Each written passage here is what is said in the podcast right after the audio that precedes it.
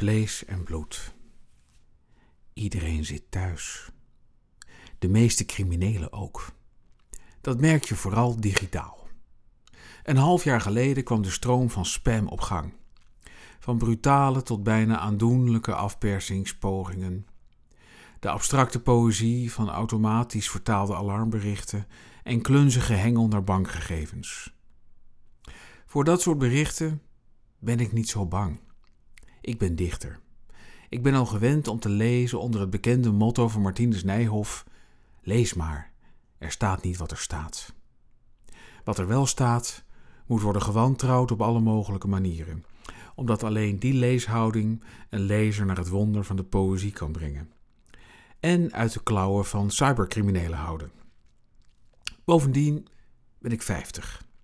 Ik weet niet zeker of die leeftijd er iets mee te maken heeft, maar ik leef veel meer in de tastbare wereld dan iemand van 25.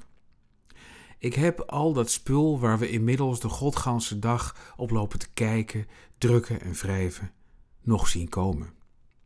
Natuurlijk, in de echte wereld bevindt zich een tweede, virtuele realiteit. Zo veelvormig, fijnmazig, diep en vertakt dat je nauwelijks nog aan echt leven toekomt als je erin duikt. Maar die tweede wereld neem ik over het algemeen toch net iets minder serieus. In tegenstelling tot de eerste realiteit kan ik haar uitzetten, ook al doe ik dat te weinig. En al weet ik dat je ook in de tweede realiteit allerlei dingen kan doen en laten met ernstige gevolgen in de eerste, ik moet het toch altijd nog maar zien. Des te stommer is wat me deze week overkwam. Er stond een monteur voor de deur die zich achteraf wat vreemd gedroeg.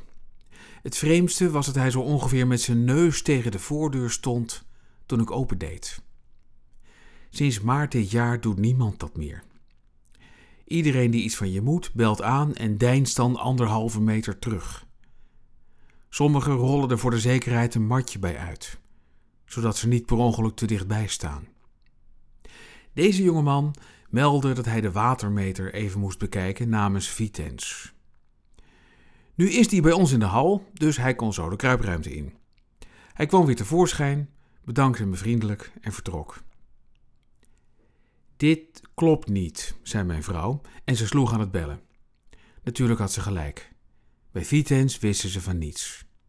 Ik had totaal argeloos een oplichter binnengelaten die vrolijk even kwam kijken hoe het met onze sloten gesteld was en wat er zoal te halen viel. Door zijn smoes was hij toevallig niet verder gekomen dan een hal met een idioot erin die bereid is om elke lulsmoes te geloven. Als hij maar wordt verteld door iemand van vlees en bloed. Ben je blij met deze podcast? Laat het blijken met een kleine bijdrage. Kijk op www.cultureelpersbureau.nl/slash doneren en maak ons gelukkig. Dus www.cultureelpersbureau.nl-doneren.